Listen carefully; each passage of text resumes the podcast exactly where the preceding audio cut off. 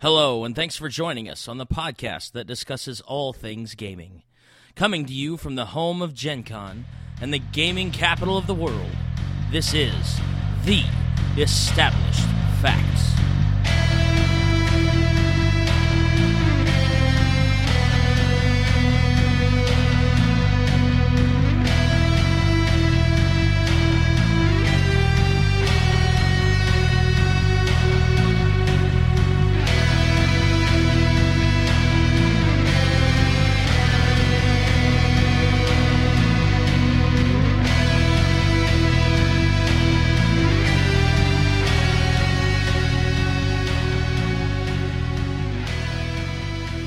Hello, everybody, and welcome to another episode of The Established Facts. This is episode 84, and uh, I am joined with three other friends and podcasters. So I will go ahead and uh, start to my right with our introductions. This is Josh, and that was the most awkward way to introduce some other friends and podcasters. You know us other people. Hey guys, this Right. is Derek. This is Prime. Let alone the other people being the most frequent people on the, ep- the I podcast know. since the beginning. But Well, you know, that's, you know, I don't want to get anybody confused that maybe I, you know, branched out and started making millions and millions of dollars doing podcasting on my own or anything. It's not going to happen. Right. I'd be And this happy- is your host, Big Don. I'd be happy with six digits. I don't need million. I think you'd probably be happy with a high five. Digits? Yes. Yeah, I'll keep, I'll keep my 20 digits. And, uh, I have five. I have fingers and five. toes, Yes. fingers and toes. Come on now, Derek. I'm like totally doing this whole visual thing, and which is totally working for an audio podcast. oh, yeah, absolutely. Speaking of that, I, So when was the slap- last time we had Derek on?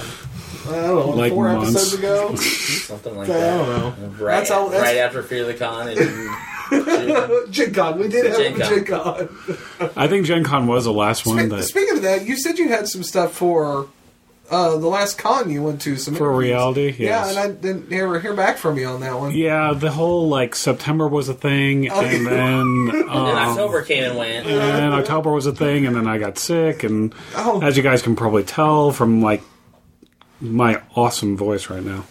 Phenomenal. But yeah, no, I, I have them recorded. I just Oh, need to oh, edit them and all that. One of them, which I is probably going to just be a long Mario jump. So Oh no, no. but we know the guys that kick to the dice bag, so let's just pass it off to them and make your work a lot easier. true, that may actually not be a bad Hey, idea. did actually have an episode in the last like It's true. It's true. Keith would be appreciative of that. Oh, you recorded an episode for us? I thought Keith was gone. no, no, no, No, no, no. Adam. Adam, Adam stepped, away. Oh, who Come on, this is June. Not that right. so the September thing Sep- happened. September. Yeah, that was a that was a month of. Wait, we, we didn't record anything. That's it. We had so much material though from Gen Con. all the yeah. cons that we'd gone to, and then of course, And speaking of that, we swear that we're not a con podcast. yeah, right. No, but we just like going to them and talking to other gamers We've had a, about we it. had a lot of cons this year in Indianapolis. Yeah. Yeah, we I mean, probably will have a Gen lot next year too. Yeah. More- Yeah, we'll have more next year. Yeah, we will. which is a conversation that will continue to come up as this year gets closer. I'm sure. My concern is con overload. well, and some cons are concern leaving is- because of it. Yeah. My concern is lack of money. Boom. That's the digit Right there. conversation from earlier. Yeah, Yeah. good lord. So, Don, So what are we episode doing? eighty-four. Episode eighty-four. Uh, we uh, have quite a few friends that are involved in um, uh, developing and designing and producing independent games. Uh, obviously, Derek uh, has has done that, and uh, we have several other friends that are in the process of doing that or have done that successfully. Um, and so we wanted to have a discussion just on uh, the consumers side of indie gaming. Uh, so for our versus topic, uh, we're going to do Kickstarter backer versus first run buyer. And what I mean by that is, are you more apt to investing money before the game is produced, uh, hoping that what you get a chance to invest in and, and use to sponsor that game helps produce that game, and then thus, you know, obviously with most of the rewards gaining one of those games, like uh, Jasco Games with their uh, Mega Man board game. I and, can't uh, come any sooner. Right. Oh my gosh. um, and then uh, we have friends uh, that we're actually going to be talking about a little bit, and we're going to do a plug later on. But uh, Silver Crescent Publishing, uh, they've got a Kickstarter out right now, and uh, um, so are you more apt to putting the money up up front before the game is ever developed to kind of help push that along, or are you one of those guys that kind of sits and wait um, because you know that the Kickstarter's been successful and you're anticipating showing up early to a con or to your uh, friendly local game store and buying the first run copy of that game. Um, so let's go ahead and start with Prime. Um, considering the fact that I have no real experience, no, by real experience I mean no experience whatsoever in supporting Kickstarters, I'm gonna have to say, just by default, buying one outright from a store is what I'd rather do. Derek? My opinion on this has changed. Um, currently, five minutes? Or? no, Okay, okay. no, recently. Um, I would say that going forward, I would be a first-time buyer. for the most part, uh, for me, the success of crowdfunding games I have had in the games I have supported that have funded, all have delivered. I have no reason to believe that that's not going to go forward. So I'm gonna, I'm I'm going to be a Kickstarter person as of right now, as long as we have the money and my wife says it's okay. Right. Is wouldn't that As be long the as you go- as long as you go through the proper procedural documents and get approval where approval Everything has to be in triplicate. Or it's, in, or it's in the budget. Yeah, all the red tape has been taken care of. Yes. For, right. I No, it. I'm not. Yeah. Uh-huh. Yeah. Uh, I'm I am single. right. I, Yeah, I am. I am uh, definitely a first run buyer. Um, uh, I love the idea of Kickstarter, and there have been several projects that I have supported by word of mouth and referral, and blowing up Facebook as often as I can. Uh, but in general, due to you know whatever funding issues or something like that, when one comes up, or just the surprise that there is a new one, uh, I tend to like to be the guy who is you know first in the store, and I will get all the information I can off the Kickstarter for like launch dates and stuff like that, so that I can be there to support that game when it comes out. So, um, so Derek, you made a very interesting comment, and and your answer surprised me a little bit, knowing that you know you've kind of gone through this with everything, and and uh, uh, with um, uh, Universal Storytelling System and, and things like that. So, why has your opinion changed recently? Um, the biggest reason would be the Artesian Dice uh, Kickstarter. Um, about two years ago, I supported them, and they have not delivered. And Ever? Oh wow. they've like piecemealed it out Oh wow, to supporters, and I still don't have my dice. Um, there Those are have been expensive dice. they are. It was expensive. I spent quite a bit of money on it, and I talked to them at Gen Con, and it's like they're on all these separate projects, but um, they're not really taking care of their backers, in my opinion. Um, so there was that, and then there is just. I guess Kickstarter in general, I, I've just gone sour on it. Um, there are a bunch of high name companies that are using it. Um, there are some companies that are using it that um, they just don't understand how it's used. Um, so their prices are pretty big and too expensive. And um, I just would like to learn about these products and then purchase them when they're really out there. I'd like a nice. I mean, I, there's like DriveThruRPG and stuff like that, but I'd like a nice storefront where you would be able to go and purchase all these independent games, um, these Kickstarter games, these, um, and um, learn about them. Um, just a central storefront for that, and then I would I would support that.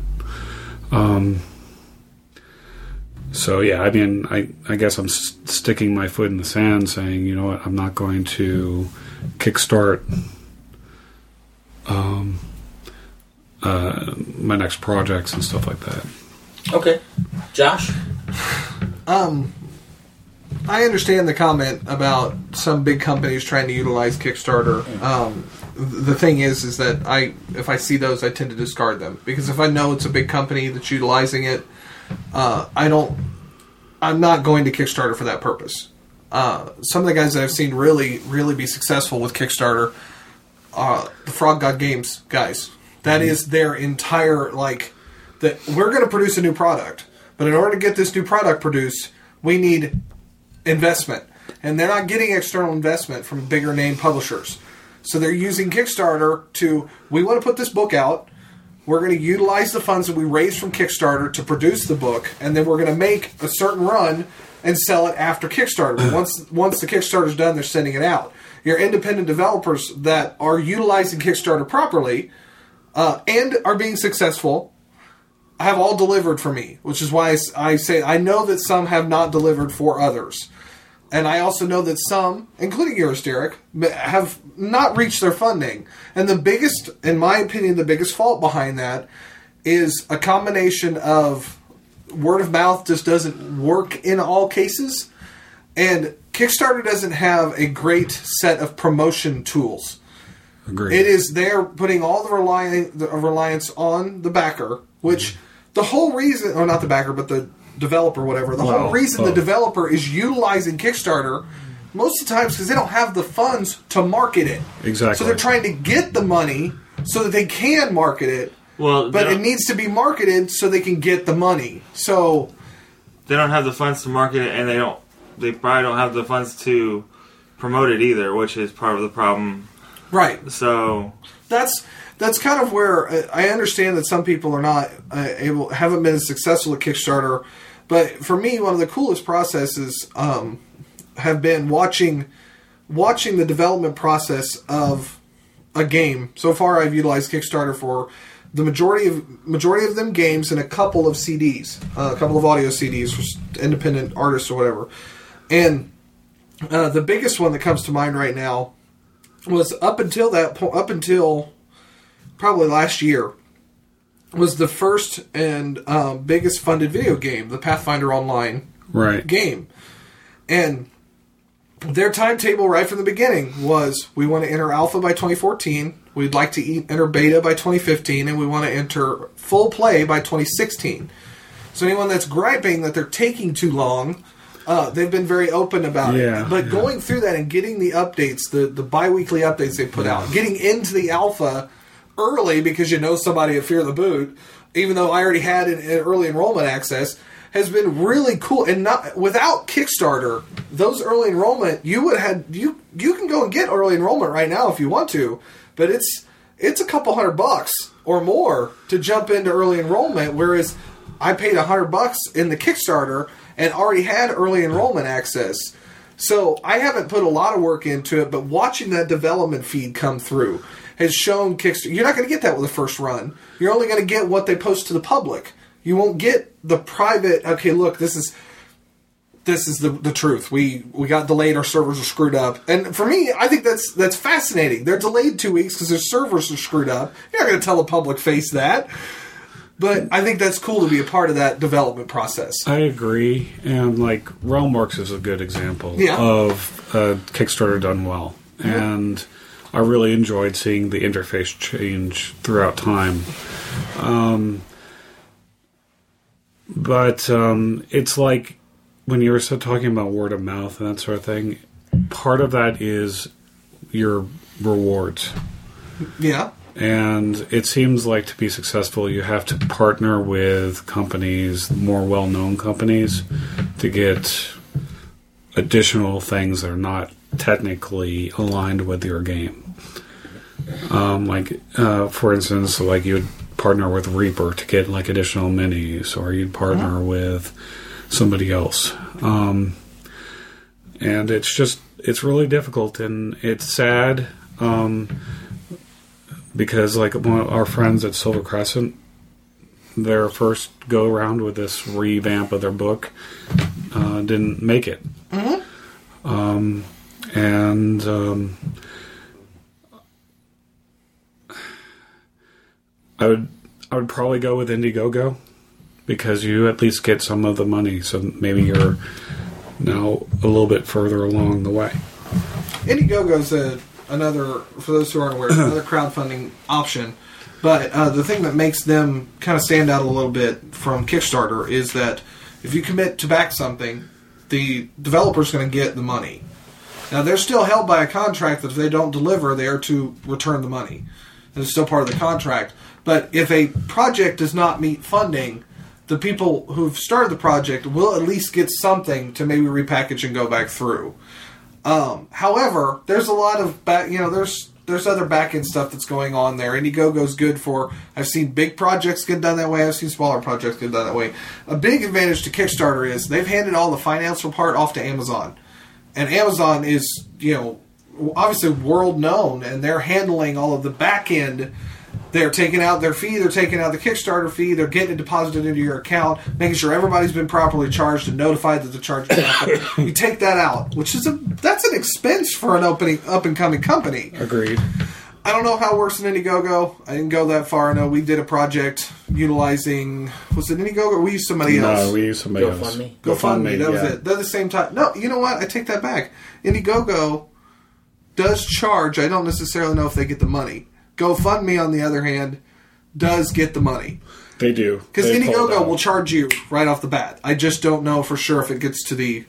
GoFundMe is more for like charitable thing, or if Yeah. you're trying to get like something for a big project or something like that. But um, Which, by the way, another way to do that is PayPal gift process. PayPal's gifting doesn't Yeah. charge. there we go. So I'm I'm thinking about something different this year going forward for the um, uh, for the charity. Mm-hmm. Maybe use the system that they use for the podcast charity event thing. okay, So, Razzle or something. No, I don't remember what's it- Razoo, yeah. Razoo. So. Yeah.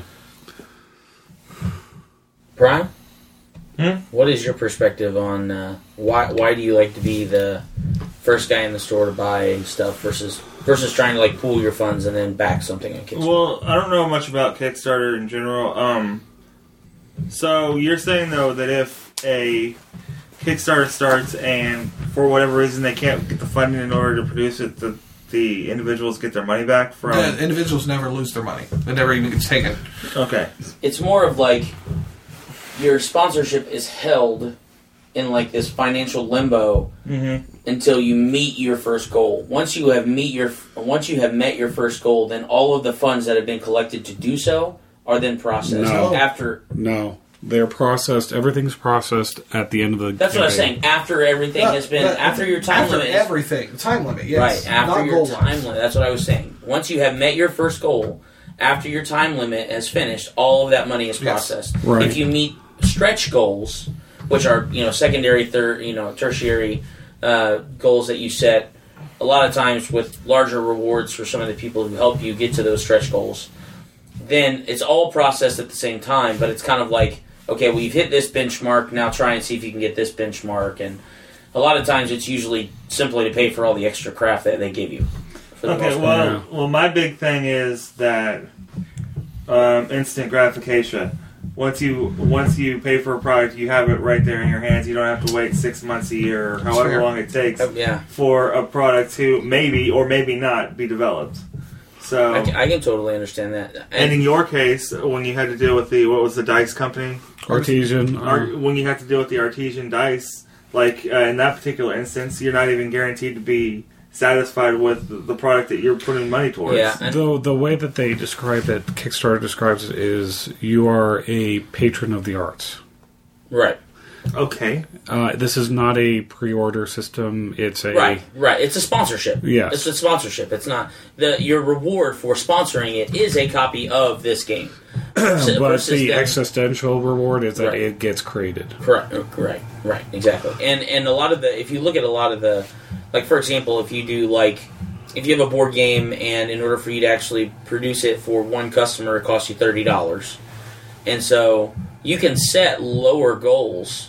And then it'd be like, hey, you know, in the instruction book, we put a recognition for your sponsorship, or hey, we'll send you a T-shirt, or you know, we'll send you some stickers, or temporary tattoo or whatever. You know, get a special recognition on our website or something. So there are still rewards that are included in that, but they're going to be minute compared to like the goal is if you spend thirty bucks on Kickstarter, it's going to help not only uh, help us reach that goal to publish that game, but you're going to get a copy of the published game because that's pretty much the MSRP once it Well, comes out. and my thing is my, my, my, my thing is though that you know what you're buying.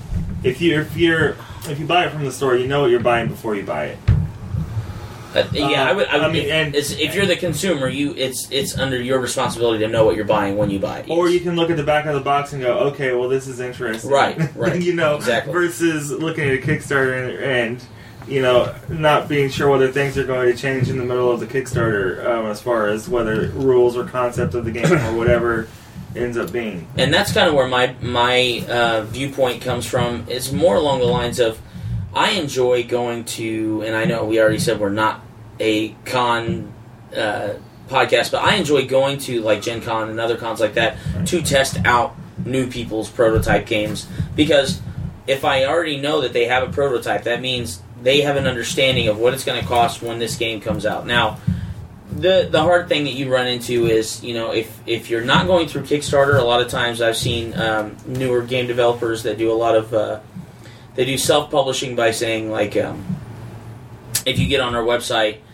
you can pay for a copy of the game and then just print it off at your house. It works a lot like uh, like uh, the Weird West role playing Uh-huh. game that came out a couple years ago. Uh, that was it. And it's like you know you pay whatever it was a dollar. It's a print on demand. Yeah, print on demand. That's that's what I was trying to think of. Yeah, Yeah. White Wolf has gone to print on demand. Yep. Uh, for all of their Yeah. Resources and so yes, so you can get online and you can say, "Oh, I really want this supplemental guide. It's going to cost me thirty bucks." You pay thirty bucks. You have it instantly for the download. They usually email it to you or send you a link so you can download it, and then you uh, you just print it off, uh, or you know, or you have the PDF copy on your on your computer. Um, but I I really enjoy the interaction with the developers. We have we have a couple friends that are in the process of developing board games, and it's really fun to be able to sit down and pick the brain of somebody who's designing this board game, and then to ask them questions like, "Well, have you thought about this for your board game, or have you thought about that?" And normally the normally the answers are. You know, well, yeah, sure. I've already, I've already taken care of all that. What's that? I don't see what he has a playing at. whiteboard over here with all the things. Uh, Derek is developing the siege game, and he's Right? Yeah, yeah, yeah, yeah. Absolutely. And my whiteboard right now has all of those questions. Right? Yeah, absolutely. And that's that's the really cool thing about. I I think for me, I would rather I I would rather see it in a store, but have the relationship with the person who designed it. Mm-hmm. So that you can support them, like so, like dude, I cannot wait until you publish your game because I am going to buy it from you. I will take it out of your hands. You know what I mean? Like that's that's, See, what I that's is that's really the reason cool. why I do I, what I do is to give you that opportunity. Right, right, so right, right. And now I'm gonna, but now I'm gonna step in another side. Okay, No, you're wrong. you're Tra- wrong. Whatever. Tracy Hickman, Sojourner Tales. Right. First introduced at Gen Con at their table. This is the board game we want to do, and in two weeks we're gonna launch the Kickstarter. You launch the Kickstarter, and then the gratification. I got handed the first copy handed out at Gen Con by Oh, Tracy right. Hickman, Right. autographed and played on this podcast. Right. But what Because Yeah. I backed it. Well, okay, there's that, but I mean, like, what? That's a one in like one million. That does not happen. yeah, that is I have picked up the majority of my Kickstarter pickups at Gen Con. Right, right, right. But what, He's, Right. saying, what he's saying is, what he's saying is, the the opportunity to be able to have your game handed to you by the developer, such especially Tracy Hickman. I mean, he's a friend of the shows, and and um, uh, I love ha- saying that. I having love your hearing that. having your uh, having your game handed to you, you and know, then you the run pr- by that person. and then and well, then signed. I know that it that was a lucky advantage. I know the kid right, him right. to run the game my, was my a lucky point, my point is, Right. it would be it would be the exact same feeling as if Tracy Hickman showed up at Gen Con with the game that he had never kickstarted Mm-hmm. and saying, "I am back funding the game that I spent my own money to produce," Right. and having the exact same experience. And that's kind of where we're coming from. Is it's nice to it. it Yeah. I'm not saying either way is the wrong answer. Both ways are the right answer. Yeah. The difference is one of them is helping them get to that point of launch. The other one is supporting the fact that they have launched. True. No, and, And I, that's th- really I think where both, that's I really think where the both are difference important lies. there. Yeah. Um, Elm Studios Uh, I probably should have, since I have a tablet, look up the Super, Super Alpha Bitcrawl FX Extreme thing, whatever the heck the name of that game is. That's a fun little game. it's it's it's really good. Um, they they took the approach and released Bitcrawl Pocket first at conventions to get people interested in it, and said we're going to put this game out, but we need Kickstarter to get it produced. Yeah. like they're they they've made copies for themselves, printed it out, whatever, and they went to the local conventions and allowed people to test it out and say we're going to launch Kickstarter on this day, which they launched it at Gen Con and were successfully funded. Good. But they spent that entire summer. With this prototype game, playing with people, Right. showing people And that what is was going how on. to do it. Yes, It's absolutely, and, and that's really the biggest. Like, I think that those guys, um, and and something that uh, that in general, people who are are trying to use Kickstarter, that is the key. You know, and that really kind of gets into our discussion is like what uh, what is important about trying to support indie. Like, what do indie developers need in order to make their game successful? And it really comes down- Conventions that are reasonable for indie developers. Right, it, and it re- and that's exactly it. It really comes down to, you know, you can trust you can trust someone's word of mouth for the most part that it's going to get said to someone. But the difference is, and it's just like the phrase, you know, don't trust anyone else to do the work for you.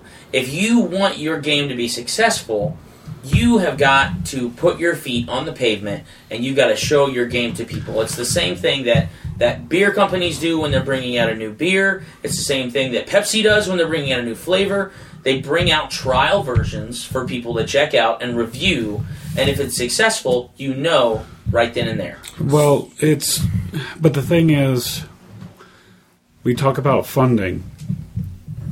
Indie people like myself are basically doing this out of our homes. Right. and I, I've been fortunate with my job that I've been had the means to go to certain uh, places to to show my game, Right. Um, and these conventions keep raising their prices for tables and booths and that sort of thing. You do understand why, though, right? Yeah, because they have more people coming, so that they can do that. It's standard supply and demand. It is, but the problem, It's annoying, don't get me wrong, but when you have more people that want to come than you have space available, they can increase the premium. I understand that, but then you get into the you're now edging out the indie people Yes. for the. and that's the biggest. Which is problem. why it sucks. I mean, you even- asked even- what I even- what's needed for the indie Yeah, people. You're right. Even, you know. Entrepreneurs Avenue at Gen Con is expensive. Yeah, it's, it's- it's- and it's and as you experienced this last year, it's sold out in like zero time. There, I've been checking every week. They have not released these tables for next year at Gen Con. Yeah, It's I've pretty much given up on that, and and I went and talked with Origins, pretty much given up on that. So it's like I'm going to go to all the indie uh, Indiana. yeah. I mean, that's it, like I, Become I friends with every game store around here. well, like Indy Yeah. PopCon. We went to Indy PopCon. We had a booth there, and there were there were probably ten or twelve. we will have a booth game- at PopCon this year. Yeah, Yeah. you can just show your game there, and Well, I think the established facts. Your get we're gonna, we'll just we'll buy two tables next to each other, and it will be our area, and We may buy you will three. get at least one, yeah, three. we'll. Now speaking of Well, we got Kickstarter, friends, so I- uh, That's true. speaking of Kickstarter, I um, am backing the convention specifically because it's cheaper to back the vendor. right. area Yeah. through Kickstarter than it would be to go to there. It's the um, it's a convention in New York City, so Oh my. Yeah. Okay. So you're on your tablet. On, I am. I, I had to make sure I said it correctly. LM Studios' most recently kickstarted game, which will be re- should be shipping to backers by the end of the year, is Super Turbo Super Turbo Bitcrawl FX Alpha Extreme. Yeah. I really w- uh, Version one. Version No, one. just kidding. Part of me Alpha. wishes there was a shorter way to say that, which is why you often hear me say Super Turbo Bitcrawl or Bitcrawl Alpha Extreme or whatever the heck it is. Just as long as they insert Yeah, words, right. people are like, "What?" Um, I got to give these guys a lot of credit. They did a lot of work over the summer, as we mentioned. They uh, gave people the opportunity to demo it. I'm really hoping they get through the process of grabbing my hand so I don't hit my watch on the table again. Anyways, and they and I hope they successfully release this game even more. Um, Yeah. they were they may have been successfully funded, but now now comes the long road of okay, we've got a board game. How do we sell it? Um, and who's going to buy it? Well, and that's I mean that I'll buy it. Right, it's- It's I, I'm going to say, in my opinion, that is probably the more challenging.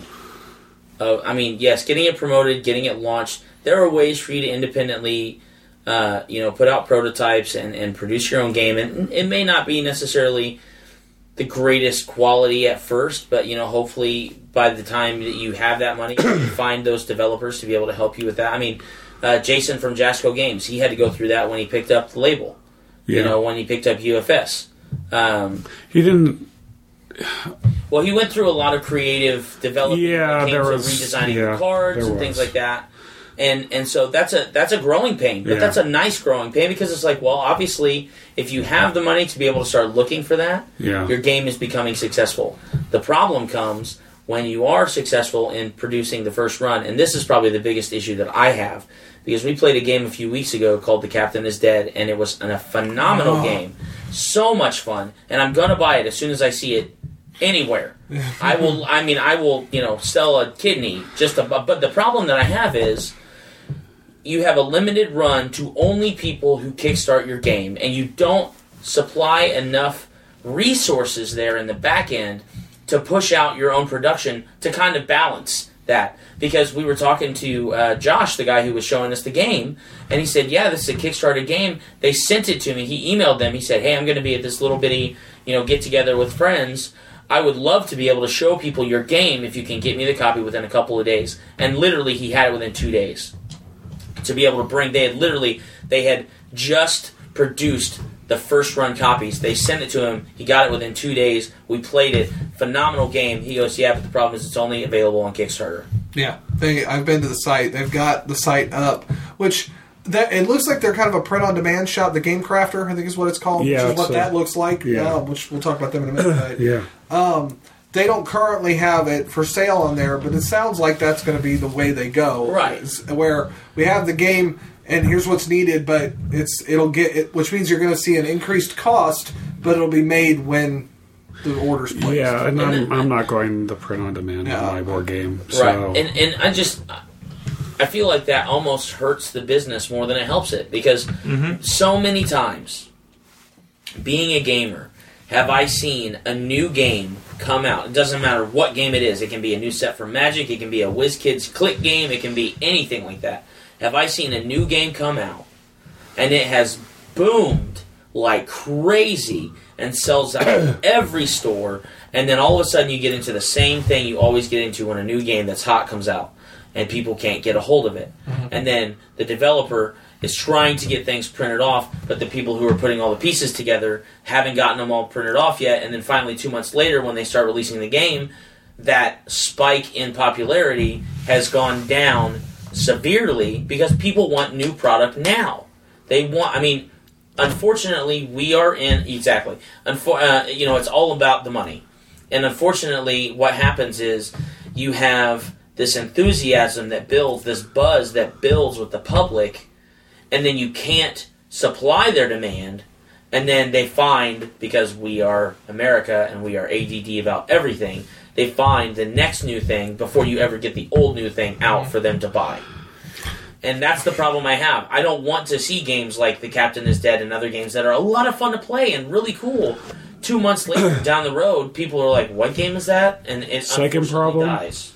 There's actually second and third problem. Re- um, going to ah resellers, um, uh, stuff like Southwest uh, The distributors. distributors. Thank you. Um, will not purchase them. Right. Yeah, after a certain And- of time, they won't. So then it peters out. Yeah. So and then game stores want to deal with distributors because they get it for less than cost. right, because it's wholesale. Yes. Yeah. So and game stores are are very risk adverse.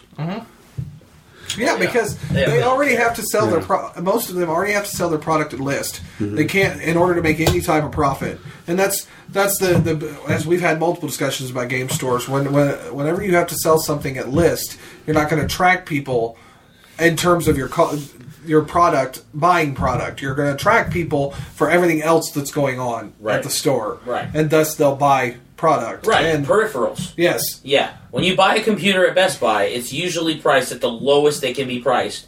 It's the printer and the scanner and the screen and the where mouse. Best Buy makes money. Right. But a game store doesn't have as many peripherals exactly. to make money on. Exactly. Especially if the game game is like itself. you know you buy the Dungeons and Dragons role playing game and it has all the dice you need in it. So you don't have to go and buy more dice from Chessex or Crystal Caste or someone like that because you've got all the peripherals you need in that one box. True. But there's also, um, I mean, like game stores are. That's why they don't uh, stock as many like role playing games. Right. Yeah. Yeah, because you buy one Pathfinder book Yeah, and you're good. you're good for your group. Really. Yeah. Yeah. So, uh, It sl- it slows a role playing game down like Um, crazy. well, but yeah, sure. but yeah, I mean, Yeah. it's essentially that's it. Especially Well- if you know the system. You know, like if the four of us were to sit down in a game store to play Pathfinder, we own Hero Lab and every book that we need to be able to be successful. We don't have to buy a bunch of stuff. Or But every think- book in Josh's case. Right. well, in the, in the same respect too, and this is uh, on a side note. I think that's why we are, and and I would encourage any role playing group to do this. Find something you can invest in in that game store because you want to support them. Mm-hmm. They're letting you sit in your in their store for four, six, yeah, two, three, four, six, twelve hours to play a game that you're not having to buy from them. Right. So buy concessions. You know what I mean? Or find another game that you like if you're a Magic player, or if you're a you know if you're a Well, Magic's easy, or- especially on Friday Night Magic because Right, I right, buy right. sleeves. Well, I'm just right. I'm just saying, like, if you're like, I'm a role player, but I love to play Magic. I know that if I go to um, our, you know, our friends at White Flag Games, and I sit down and I play a four-hour role-playing game, before I leave that store, I'm going to spend money in their store Oh yeah, totally. because I want to keep them. I want to keep their lights on because that's where I like to play, and the people there are awesome. If I buy UFS, I buy it. Well, uh, if they can get it, Right. there's certain things that they Right. can't get, but Right. I'll buy it from them. Yeah. Right. There's there's a um, so everything you just explained uh, is it's a the problem with capitalism. That's Oh, how this yeah, is going to sound. absolutely, Absolutely. Um, Apple just sold over 10 plus million iPhones, and I still can't go to a Sprint store and buy a 64 gig iPhone 6. that's right. You can't because they're trash. No, I'm just saying. It's not Uh, for me, obviously. I know. Well, But- as long as it comes with an OtterBox, you're fine. But you go through, you think about that. They sold 10 plus million iPhones, And- and, they still don't have enough of them in stock for somewhere else. 10 Yeah. plus million OtterBoxes. Sh- shrink that, shrink that down to a print business. run of 500 games, Yeah. Yeah. and they're gone, and they can't get any more made. Heck, King of New York. I've I had was King about of, to say, you mean like Oh King of New York? God. I've had King of New York pre-ordered for probably three weeks, four weeks now. A lot of people have had it longer than that, and apparently it's sitting on a dock out in California. Yeah, Because they don't to have drive enough out to. California Right. and get us a copy off of that dock. That's all I'm saying. Yeah, because they apparently don't have enough workers to get it off the boat. Yeah. to get it unloaded so it can be distributed to the distributors. Yeah. And, And- the and- distributors have been ordered not to give it to the game stores until all the distributors have their copies. And the biggest problem with that, it's a huge catch twenty two because the game developers will go to a company outside of the country because it's cost effective, Exactly. and then they have issues with shipping it, which means people get upset because they can't get the game that they already bought. Because they were trying the to get a problem game is- three months ago and they haven't gotten well, but it the yet. problem, yeah. but the problem is the way that the way that we work is, oh, if it's American made, I can charge you know three hundred percent more than what it would mm-hmm. because it says made in America on the side, and that's not how it should be. But that's exactly how a capitalist My books- problem works. Two hundred books. Co- Two hundred books cost me five hundred dollars. Yeah, wow. That's crazy. That's insane. To to print. Yeah, And so, what do you do? I mean, that's basically my available funds. right. Now, let's say that that hit. Let's say that, for instance, for some reason I went to California and it was a huge success. Everybody was buying copies. I saw my last copy. I'm like, I'm sorry, I did not have like another five hundred dollars at the start of this. Right, year." exactly. Because now you have to play the catch-up game. Yeah. Yeah, and that's, I mean, it's frustrating being a business owner. And I, I I'm going to preface everything that I just ma- commented about capitalism that I'm still very pro capitalism and everything about it. yeah, I mean, Um, Yes, comrade. I, but it's there's it's it's the we inherent fuel flaw. man somehow. I know. it's an it's an inherent flaw with trying to produce something because you have to find that fine line. And Yeah. being a game developer, especially independent developers, have got to have the toughest time doing it. Yeah. Uh, even Real- pu- even and- big and- publishers who can get their games out there for people to be interested, they could produce a ton, and if Right. no one likes it, Well, They're- that's, they're and that's screwed. yeah, that's honest to goodness, that is the that's the tipping point right there. That's the balance point. It's like if you're an independent developer, you have to develop enough because you anticipate that your game is going to be good. But if it's not good and you don't sell anything, you're out whatever that money is. If it is good and you sell them all, now you have to play the catch-up game. My problem is, and I don't think there's any excuse in the world when a company like Hasbro or WizKids has a game that goes crazy nuts and they sell out of it and then they're like, oh, well, there's a two month delay because we can't get this. Oh, I totally. That, yeah. No, you have no excuse. You own Wizards of the Coast, and there is no excuse for you to run out of boxes of the newest Magic set, or you own Marvel Dice Masters. There's no reason Oh, yeah, why. certainly not. There's no reason why. If you think that this game, okay, I understand it was the the mechanics were based on a game that didn't do well, but anything right now.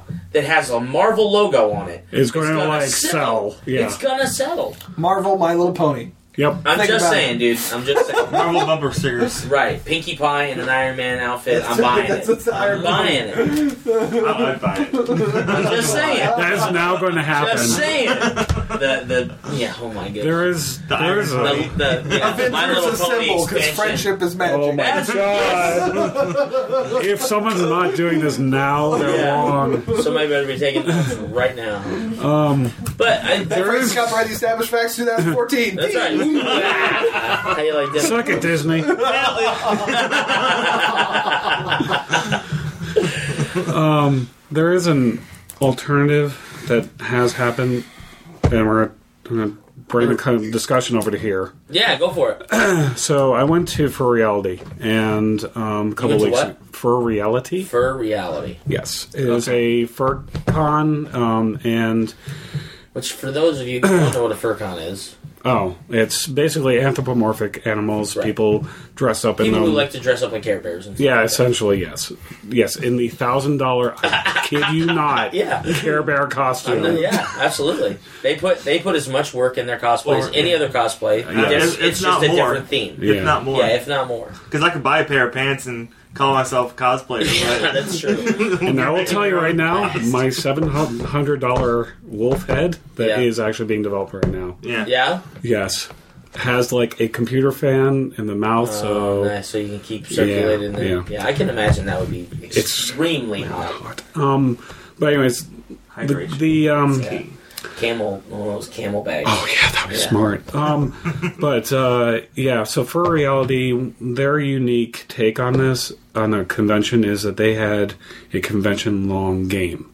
So it was Okay, furs against a machine trying to take over the world. sweet. So they created their own board game, and they only sold it at the convention. Okay, So there they knew exactly how many that they needed, right. and they could limit the run on that. Um, but it's a neat concept for a convention. Yeah. It wasn't as successful. I mean, what I, what I found out was that this was the first real Furreality. It, it's by a very um, big for uh, comic creator. Okay. So, so um, hopefully next year they'll improve on it a little bit. Like the rules weren't that clear, Okay. but okay. Do some redrafting and yeah. So it was, it was a fairly successful turnout, though. Oh yeah, it was really successful. The hotel was great, um, but that was another way of putting out a board game, and Yeah. I think I would hope that more conventions would embrace the idea of like a convention long, not necessarily just a theme. Like Gen Con has a right. quote unquote theme that they really don't do. Right. Right. Yeah. I. It's called Paizo Takes Over the have- World. They have got right. They have like I, I'm just saying like they have got some of the coolest themes like level up and like The just- vampire just one that And they got the- no some game zombie- left like a zombie Yeah. like that. Yeah. But yeah, you're right. I mean, the They don't do anything is with it. They don't, and they really should because that is a really. I mean, that is a fun. That's a fun. I mean, I look forward every year to seeing what their new big promotion. Is. If they thing did something like this Yeah. every year, like they would sell out of like these games because Well, it would be No, really don't cool. do that because then someone will will say that it should have just been in the bag.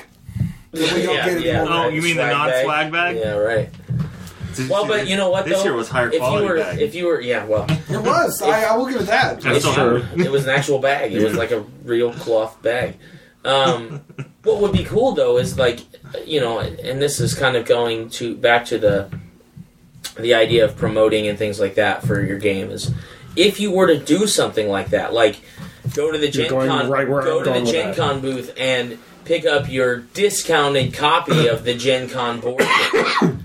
Who's not going to do that? Mm-hmm. I mean, it's well, you may not do that. You No, don't no. kickstart it. No, I'm just That's kidding. I paid for it. That's right. But no, I mean, like, like honestly, people, people, I've okay, I've had it for probably five to seven years, but I spent fifteen bucks each for my wife and I's Gen Con badge holder. I mean, it's just a, it's just a pocket that you put your plastic badge. Well, in. where I thought you were going with that But- would be to hire an independent developer Uh, that would every be year, awesome. Yeah, and then showcase not have like a them. premiere, a premiere game. Yeah, Yeah, but they Yes. won't produce enough. Watch. They won't produce enough, and you'll run into the same problem we ran into with King of New York this year, where they only had 50 copies per day available, But here's the and then thing. people are going to be upset Here's about the difference, though. If you have a premiere game, you promote on your Gen Con website this year's sponsored premiere game. Only 50 copies a day. Make sure you're the first in line, kind of thing. I wouldn't do would- that. What I would I'm do just saying, like that is would. like let's just take Gen Con for an example because it's the big boy in town. And we So, like talking about Right. them. Yeah. So um, Are we sure we're not a con? I didn't do this. guilty. That's right. So, but the concept would so let's say that Gen Con did this, um, and they said, okay, our theme this year is uh, let's, I don't know, um, eight bit gaming or whatever. Oh, sure. So they hire the guys that they're going that do the um, eight bit. Uh, Yeah. Yeah, sure. Or Elm this- Studios, yeah. Yeah, yeah. Yeah, Elm Yes, we'll, go, we'll say Big Crawl Pocket because it's a lot easier to think of. Okay, so Big Crawl Pocket. So, and Big Crawl Pocket gets commissioned to do a board game based on the 8 bit theme for that year. So they have that game. And then in that big hallway, they say, okay, here's our developer for this year's game. Big Crawl Pocket, uh, Elm Studios. So they have the Gen Con game there just to sell, and then you have the very important gamers bag where they put the game in there already. That's how I got this because I was the um, uh, VIP. Oh, you were a very important furry? Yes, VIF. VIF. so um, yes, Sounds, it sounds like a missed punch. It's one off of Jeff. Wow. wow. Biff's A Norwegian missed pump. Oh. Yes. Viv. VIF. I, Viv, I missed you. It's Biff's brother. Yes. Oh, Viv and Viv. Sister. different bit. Uh, sister. Sister. Oh, okay, yeah. Exactly. Short for Vivica. Vivica. anyway, we're getting off topic. So Goodness. they have that there, but they're also showcasing their own game. Okay. Next year, different independent Okay, producer. yeah. Yeah. I'm with you, but you're going to run into the production problem. Yeah. It's just, they're not going to know how many to produce. Well, that's why they just produce a ballpark figure and Yeah. then Five hundred thousand. because the thing is, if you if they are the premier game for that year, they're going to be promoted on the website, which And they're means going they're to going to have- have people who are interested in checking out the game. Then And they they're should going take to pre-orders. have. Um, Well, you can do Can do that. Well, that's what I'm saying. They should take pre-orders and have a certain amount available for sale. Right. Yeah, well, it adds Let's say such- they I- have- But let's Gen Con would also throw money in to Yeah. help support the production of that Yeah, game. that, yeah. That's that's the key, though. That's that's Yeah. the difference. It's Well, like- and All right, I that want to be able to pick up my custom game. Yeah. That's the big thing. I don't want it to be a you only have 200 copies available, Right. and, And- I got to and I- waste an hour and a half Well- in line to not oh, get good, it. no. And we talked about we talked about this topic on our pre-Gen Con Yes. episode with Tracy. Having a system where you can find out what promotions are available, put your money down for those promotions, Absolutely. and that takes your queue point in line. Agreed. And then and then that way the developer can say, okay, well we already have 300 pre-orders and we're a week out from Gen Con. Yep. Okay, well, we, or maybe three weeks because shipping Uh, crap like that. uh, three to four weeks. You look Yeah. at it and you go, okay, well, we already have 300 pre-orders. We want to give away or have available 100 more copies of our game every day because Right. you're going to have 800 people walk through the Gen Con aisle, I mean, especially because you, you've been you promoting it for can the base this off of the T-shirts that they sell. exactly. What- I can't. I'm, I'm trying to remember. I literally just looked at the Gen Con website today, and they already have the new theme up, and it's something like searching for adventure or Yeah, searching for adventure. like something like that. Like That's easy to do in right, a board like game. okay, find a really cool adventure themed board game Yeah. and support it and promote it. And even if they even if they don't necessarily invest in the actual product itself, oh sorry, discover adventure. Um, Even, if better, they- even, if they- easier. right? Yeah. Even if they don't, even if they don't necessarily put the money towards supporting that, but they all they do is promote it, Oh and yeah. then maybe give the exhibitor or the developer a discounted or free booth to be able to have that game available for people. yeah. Yeah. That I believe is like the next level of con support because Gen Con is the best four days of gaming, and I know we're talking a lot about uh, just that con or cons in general with this subject, but Well, they that's- kind of go hand in hand. It, this is really how you do it in independent Yeah. gaming. I I mean, we keep joking that we're not a con podcast, but I mean that's how you do it. Like I talked to, um, I, I saw someone at Gen Con that was at uh, at the um, uh, GaymerX in San Francisco. You go con to con to con with your product. That's how you sell it. There Well- not uh, an there isn't a way to really sell your independent products. It reminds me of the old days where uh, people would have these independent products and they'd knock door to door on people Oh, yeah. uh, to, to try and you know advertise their whatever they have in order to sell it to their ha- to the household to make money. Yeah. it seems really similar to what you would have to do. A whole now. lot less annoying, but yes, Yeah, a lot less annoying because you don't feel like there's a Jehovah's Witness at your door. exactly.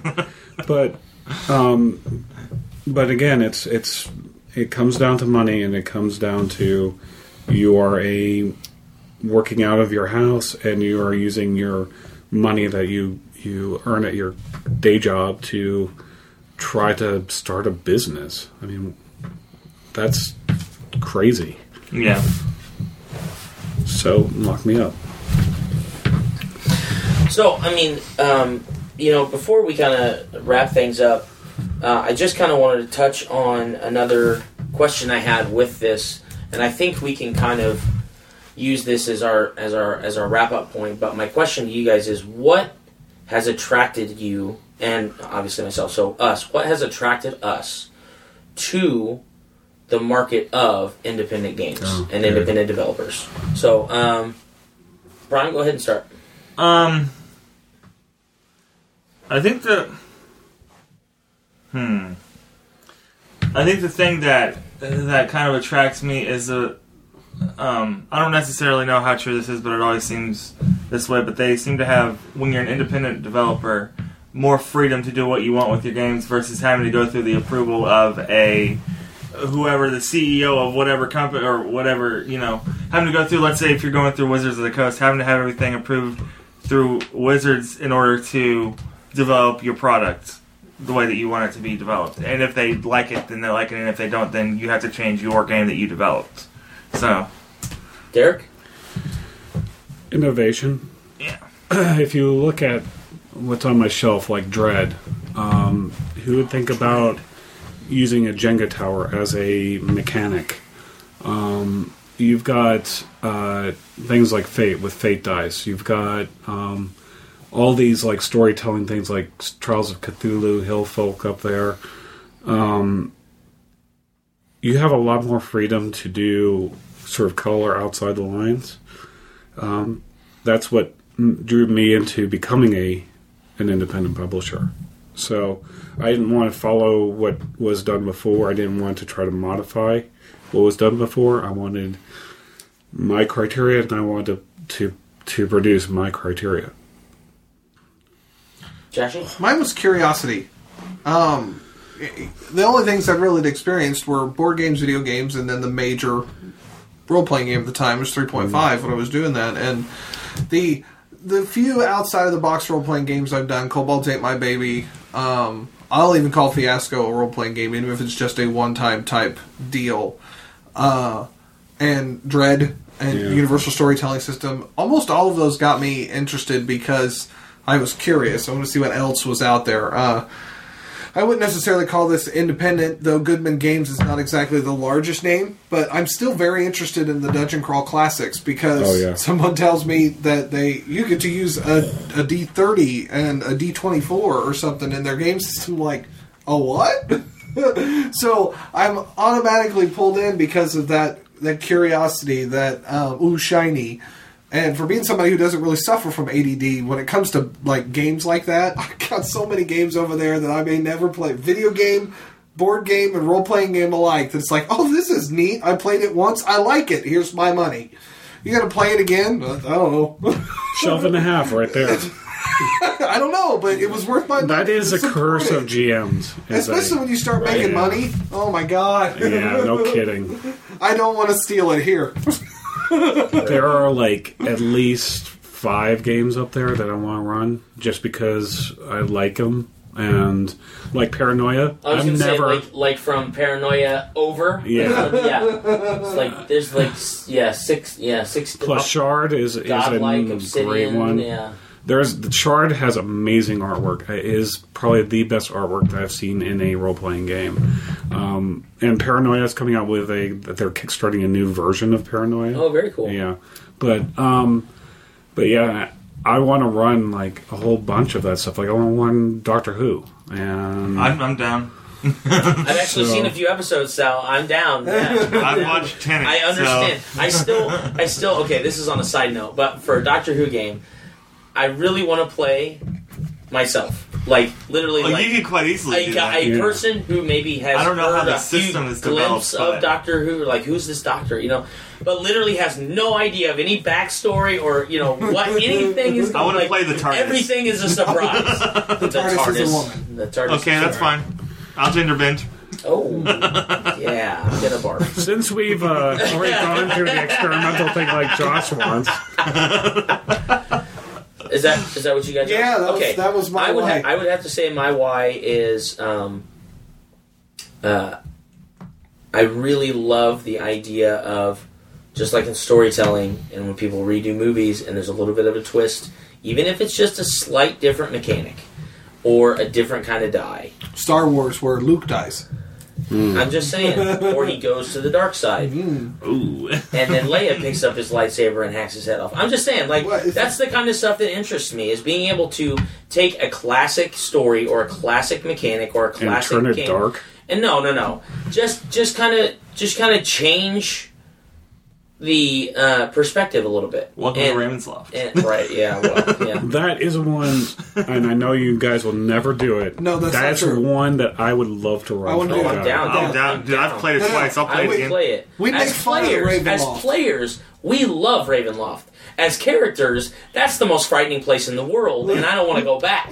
So, But I want to do the original Ravenloft. I don't want to so do the original. oh or three.